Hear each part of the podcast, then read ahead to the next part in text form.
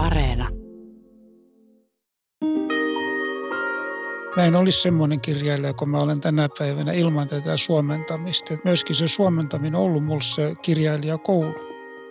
Tuntuu semmoiset levoltakin jossakin kohtaa sitten, sitten se suomentaminen niin omaan kirjoittamiseen nähden aloin ehkä haluta kyllä kirjailijaksi ennen kuin mä aloin haluta suomentaa. Mulla ehkä jää vielä nähtäväksi, että kumpi niin kun on ensisijainen, kun siitä on niin vähän aikaa, kun toi mun esikoisromaani tuli. Muna vai kana? Oletko suomentava kirjailija vai kirjailija-suomentaja? Tapio Koivukarja, Hannimari Heinoa ja Maija Kauhasta yhdistää, että he ovat sekä suomentajia että kirjailijoita. Näin Hannimari Heino kuvailee, mitä se voi pään sisällä tarkoittaa mulla se on niin kuin ehkä runoilijana paljon niin kuin myös sitä semmoista niin kuin äänilajin hakemista, tunnustelua. Että mä näen justiin niin kuin mielessäni sellaisia niin kuin ryteikköjä, missä, mä oon niin kuin sen oman tekstin ja, ja kaiken sen keskeneräisyyden kanssa, että ei tiedä vielä mitä tästä tulee. Suomentaessakin niin jossain vaiheessa sitä menee niin kuin sinne ryteikköön, mutta kuitenkin, että se on siellä taustalla jo se kokonaisuus. Kääntäjä vähän semmoinen kaikukoppa, että siellä on niin, kuin niin paljon, paljon niitä ääniä sitten joskus. Pääsemme nyt Suomentajien salaisuudet sarjassa kolmen erilaisen ja uransa eri vaiheessa olevan kirjallisuuden ammattilaisen kohtaamiseen mukaan. Konkari Tapio Koivukari johdattelee keskustelua.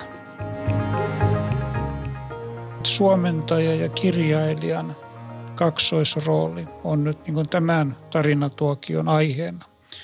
Sitten voidaan lähteä tässä miettimään sitä, että, että koska jokainen on vähän erilainen, niin se, että miten ihmisellä on, on tämä valinnut. Jos mä aloitan vaikka kertomaan itsestäni, että mä olin saanut opinnot päätökseen, julkaissut esikoisteoksen, joka nyt ei kauhean kaksinen ollut, mutta sitten mä olin kolmekymppinen nuori ja innokas mies silloin, niin sitten mä ajattelin, että nyt täytyy lähteä tämmöisen Jack Londonin ja Samuli Paulaharjon jäljille jonnekin pohjoisilla alueilla ja Mä läksin Islantiin rakennustöihin ja ju, juuruin sinne ja perheellistyin siellä ja sitten muutin takaisin, mutta kumminkin, että musta tuli, mä olin ensin kirjailija ja sitten musta tuli aika pian siitä kuitenkin suomentaja ja niitä on sitten vetänyt sillä vuorovedoin ja näin poispäin. Ja ehkä kumminkin aina niin kuin korostanut sitä, että mä olen ensisijaisesti kirjailija, mutta se ei, mä en olisi semmoinen kirjailija, kun mä olen tänä päivänä ilman tätä suomentamista. Et mun myöskin se suomentaminen on ollut mulla se kirjailijakoulu. Mutta kerrotko Hanni-Mari seuraavaksi, että miten, miten su, susta tuli se, mikä sä nyt oles? No se on nyt vähän, että kumpi oli ensin kana vai muna. Että, että taas niin kuin vähän, että miten, miten tämä kaikki niin kuin määritellään runo, runoilujuus, että onko runoilija vasta sitten, kun on julkaissut ja näin. Että, että julka, julkaisemisen mä aloitin suomentajana silloin 95 italialaisen Gianni Celatin kertomuskokoelman myötä ja sen jälkeen sitten aloin myös pian suomentaa runoutta.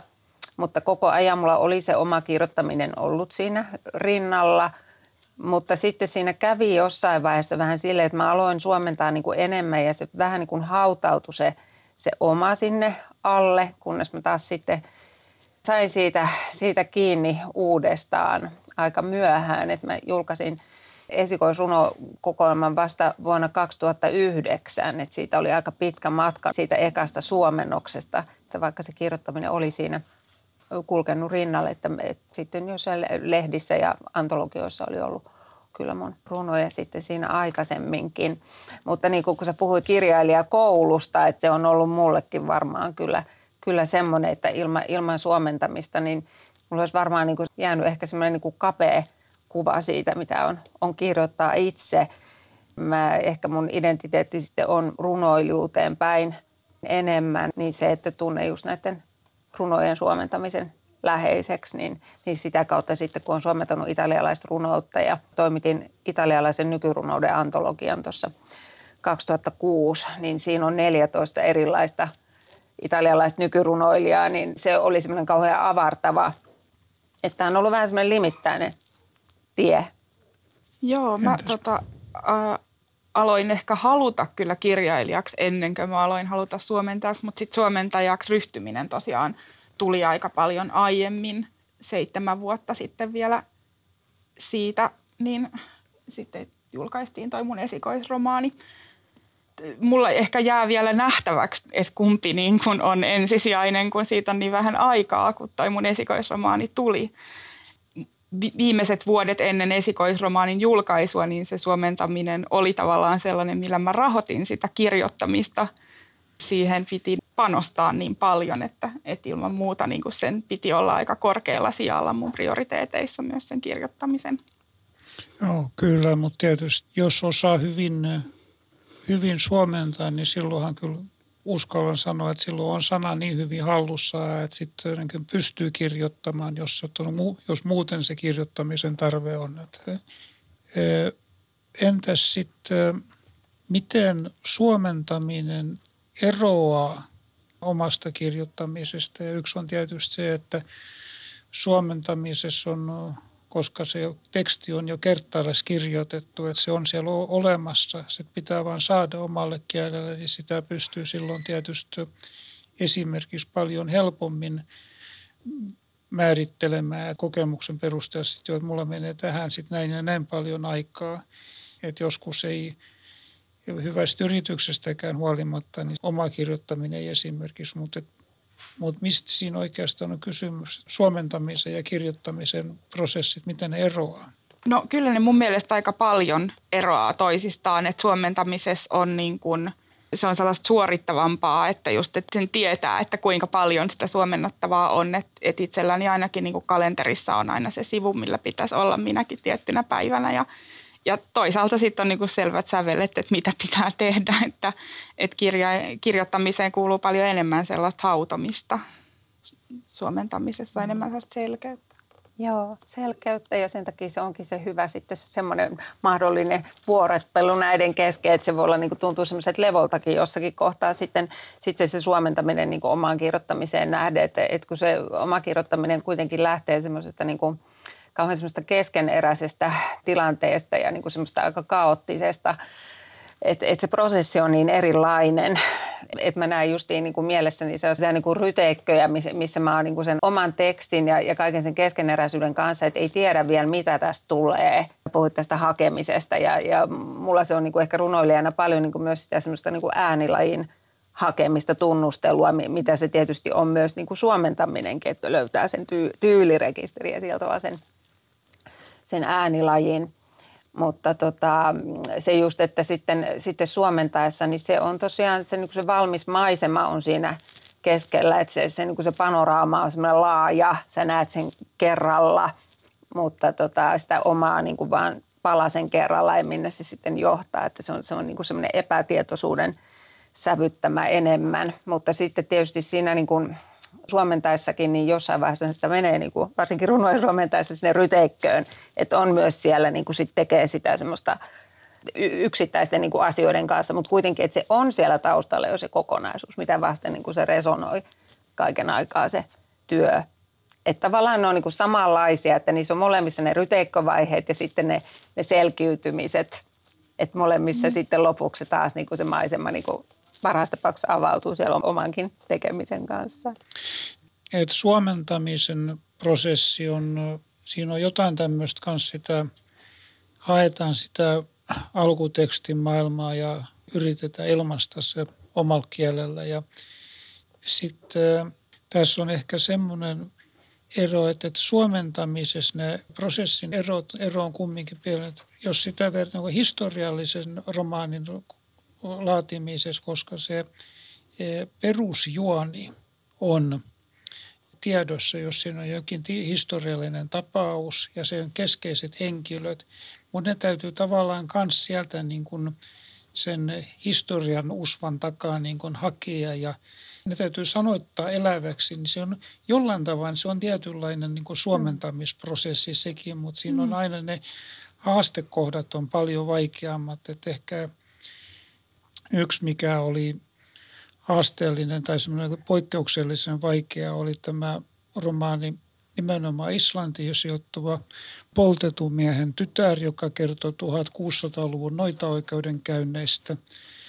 Ja silloin oli se, että tämä maailmankuva, missä niin noituus ja paholaisen vaikutus, koska se on nykyihmiselle niin vieras, niin siinä on aikamoinen pähkäileminen, että mit, miten sen saa siitä niin käsitettäväksi. Se käännettiin sitten islanniksi. Yksi hurjimpi kääntäjiä, ketä mä tunnen, on mun islannin kääntäjä Sigurdur Karlsson. Hän on jo niin eläkeläissetä, mutta hän on vanhalta ammatiltaan näyttelijä. Takana 40 vuotta näyttämällä, että hän, hän näyttelee ne tekstit. Ja siitä tulee mm-hmm. aika niin kuin mielenkiintoista jälkeä. Ja tässä on se poltetun miehen tytär, eli Noita Manka, ja hänen nimensä, niin se ää, alkuperäiseltä nimeltään ja siinä on tietysti se tapahtuu niin kuin mun islantilaisen kotikaupungin lähellä ja siinä kerrotaan, siinä on myöskin venerakennusta sivutöinään puuhailevan pappismiehen ja loitsutaitoisen kansannaisen rakkaustarina. Että tästä voisit joku, joku, joku niin kuin arvella, että kuinka paljon tässä on niin kirjailija pistänyt omia juttujaan tuohon, mutta, mutta historialliset esikuvat voidaan ihan odottaa, osoittaa, no nämä on tämmöisiä. Mutta että, että miten ne eroaa, entäs onko semmoista, että miten tämä suomentaminen, tukeeko se kirjoittamista vai, vai rajoittaako se, onko semmoisesta havaintoa? Mun mielestä se tukee tosi hienosti, että, että mulle se on ainakin antanut sellaista itseluottamusta siitä, että mitä ikinä mun pitääkään selvittää, niin, niin kuin mä, mä saan sen kyllä selvitettyä. Ja, ja sehän muuten vielä tuohon edelliseen, mistä puhuttiin, että niin kuin suomentamisessa joutuu hakemaan tietoa ihan mistä, mistä tahansa, mitä tuleekin vaan eteen, että kirjailijana sitä voi enemmän niin kuin vähän väistellä sellaisia aiheita, mitä ei kauhean hyvin tunne. Ja sitten on aina tämä niin kuin se entisen tämmöisen jatkokertomuksen kirjoittajan, kun siellä on pistänyt tämän päähenkilön johonkin oikein pahan paikkaan ja sitten vaan niin seuraava luku alkaa, että selvittyä hän pälkähästä. Hän, hän niin harjasi vaatteensa ja jatkoi matkaansa. Että, että, että siltä tavalla, että kirjailija pystyy niin väistelemään tosiaan, että oliko sulle No mä tässä varmaan niin alussa sanoinkin sitä, että, että se mm, italialaisen runouden suomentaminen on avannut sellaisia uusia perspektiivejä runouteen, että näinkin tosiaan voi tehdä ja niin kuin antanut sellaista rohkaisua sillä tavalla. Mutta toki oli musta jännä, mitä sä sanoit, just toi selviäminen, että just, että kun suomentajana on ollut pakko selvittää ja löytää se ilmaisu, niin ehkä mä en ole ajatellut sitä niin kuin ihan, ihan tuolta kannalta, mutta et, et kyllä se löytyy, koska se on kuitenkin niin kuin se, sehän on myös kääntämistä se, että sä, sä etsit niitä sanoja niille omille havainnoille ja mielikuville, että ne on molemmat niin kuin kääntämistä. Saanko mä kysyä yhden asian tässä välissä? Kys kun sä kerroit tuosta, että kun sun kirjoja on, on käännetty islanniksi, että sä oot silläkin tavalla niin kuin sit kaksoisroolissa, että sä oot niin kuin ehkä tunnet tämän kääntäjän ja – niin minkälaista se on niin kuin se, että sä seuraat sen oman kirjan kääntämistä? Se oli hyvinkin mielenkiintoista ja semmoista Sigurdurin kanssa meidän yhteistyö alkoi niin kuin onneksi neutraalimmalla maaperällä, että hän, hän rupesi kääntämään tuntematonta sotilasta. Mm-hmm hänellä oli se tuntematon sotilas niin kuin alke, alkeessa silloin, kun mä totesin, että, että tuon vaativuusluokan työhönsä tarvitset kyllä natiivioppaan. Missä se oikein hyvä mies tarvii? Tässä sinulla on sellainen. Eli mä olen sitä suomalaisten miesten tai poikien ikäluokkaa, joka luki tuntemattoman niin kuin alusta loppuun muutaman kertan tajuakseen, että missä meidän isät ovat olleet. Ja, ja. ja sillä tavalla niin se mutta se oli kauhia hieno päästä niin kuin auttamaan sinne viemistä Islantiin, mutta tästä meillä syntyi myöskin sellainen luottamus, mutta et kyllähän se pari kertaa meinasi mennä hermaan mun kanssa. Mä just, just tätä niin kun mietin, tätä luottamusta, että, että multa ei ole kirjaa käännetty, mutta siis on, on julkaistu lehdessä, italialaisessa lehdessä runoja ja sitten on ollut yhteistyössä niin kuin tämän kääntäjän kanssa, niin mä, mä huomaan niin kuin itsestäni sellaisia piirteitä, että on ihan kauhean ristiriitaista, että mä en niin kuin suomentajana yhtään sieltä sitä, että joku kauheasti rupeisi sormeilemaan se kirjailija sitä mun suomennosta tai ohjaalle sitä prosessia, M- mutta sitten mä itse huomasin, että mulla on sellainen taipumus, että mä haluan tarkistaa, että, että onko nyt oikein ymmärretty, että mikä on ihan hullu, että, että pitäisi niin kuin just tämä luottamus, että, että antaa se tulkinnan vapaus, niin kuin vapaat kädet sille kääntäjälle. Juh yksi tuttu englantilainen Islannista kääntäjä.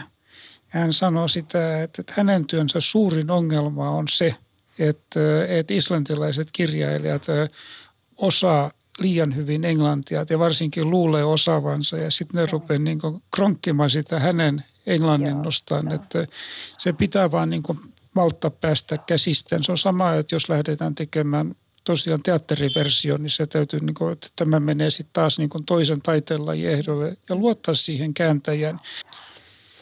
Niin, tässä tullaankin se, että mikä onko itse kirjoittaa, niin hyvä kysymys kanssa, että onko teillä ollut koskaan kiusausta niin kuin parantaa tätä kirjailijan tekstiä? Siis mun mielestä se tavallaan kuuluu niin kuin asiaan, että, et en mä tiedä saako tätä sanoa.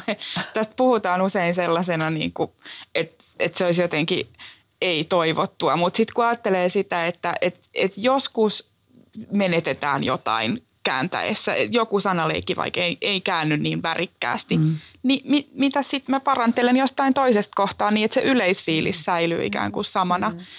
Ja, ja toinen juttu on se, että välillä, no sanotaan, että kun mä oon tällaista juonivetosta esimerkiksi kääntänyt paljon, niin, niin sitten niin kuin se näkee, että siinä on ehkä se juoni ollut se pääasia. Voi olla sellaista toistoa, kyllä sen usein näkee, kun tahatonta toistoa. No mä vähän sitten niin kuin, niin kuin perkaan sitä sieltä ja, ja, ja se on se, mitä multa toivotaan ja se on ihan normaali.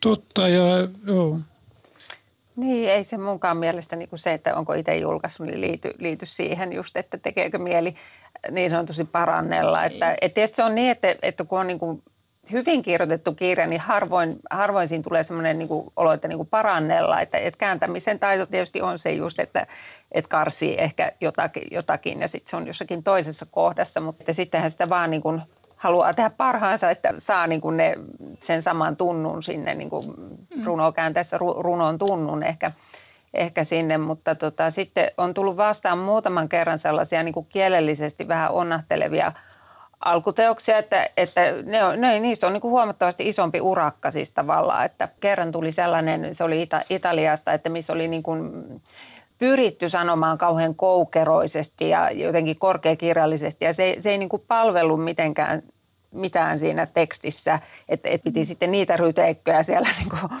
raivata. Okay. Toinen oli semmoinen, että oli sitten sen tekijän kanssa yhteistyössä, kyllä sitten vähän katsottiin sitä alkutekstiä ja ihan hyvässä yhteisymmärryksessä. Ehkä sitten tuli pikkusen värikkäämpi. Joo, se on ehkä just, just voi tehdä näin, että sitä jostain kohtaa semmoiset tahattomat kömmähdykset, niin niitä voi sillä sujuvoittaa. Ja sitten se kanssa, että semmoinen yleisilmeen säilyttäminen, että jos on vaikkapa jokin sanaleikki tai jokin kaunis ja herkkä tai joku tai sitten joku slangi-ilmaus, mikä ei niin suoraan käänny, niin sitten ottaa kumminkin siinä niin lähistölle sijoittaa mm. jotain niin kuin mm. vastaavanlaista, niin että se, että se yleisilmä säilyy. Se. Joo, mutta ei niinku suomentamista, en mä niinku ajattele sitä sellaisena areenana, missä mä nyt pääsen niinku omaa jotenkin kirjoittamistani toteuttamaan, että, että mä voin aina kirjoittaa. Ja suomentaminen on ehkä kumminkin semmoista, missä sitten se oma työkalu taas niin kuin harjaantuu, että nyt ilmastaankin tämmöinen, mikä on niin kuin mm. tavallaan jo ennalta annettu, mutta nyt täytyy vähän, että siinähän se taito mm. karttuu ja vetreytyy. Että, joo. Se on oma eri taitonsa kuin se niin. kirjoittaminen kyllä. Niin.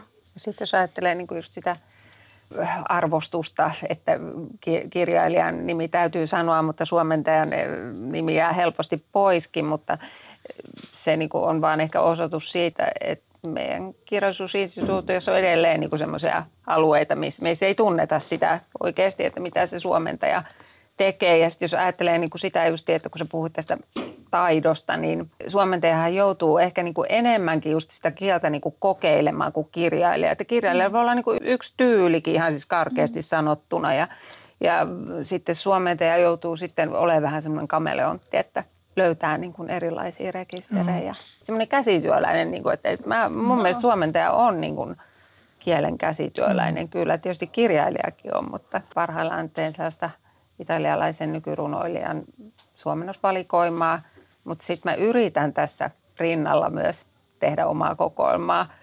Et monesti mä koen sen aika hankalana kyllä, siis ainakin sitten siinä semmoisessa niin intensiivivaiheessa, että, että tekisi molempaa niin kuin yhtä aikaa, koska just se, niin kuin se äänilaji, että jos, jos on niin kuin löytänyt, mä en tarkoita sitä, että se on niin kuin joku mun oma ääni, vaan, vaan semmoisen, minkä on löytänyt, niin sitä täytyy niin kuin ehkä sitten niin kuin varjellakin jossain vaiheessa niin kuin mm. niiltä, niiltä muilta suomennettavien ääniltä, että, että kääntää vähän semmoinen kaikukoppa, että siellä on niin, kuin niin paljon niitä ääniä sitten joskus. Semmoinen vuorottelu niin voi olla joskus vaikeaa ja sitten jos on saattanut oman kirjan maailmaan, niin haluaisi ehkä suomentaa, mutta sitten ei välttämättä ole sitten just sitä suomennettavaa silloin. Mutta se olisi ihanteellinen järjestys, että voisi olla vaikka vuoro vuosin. No, kyllä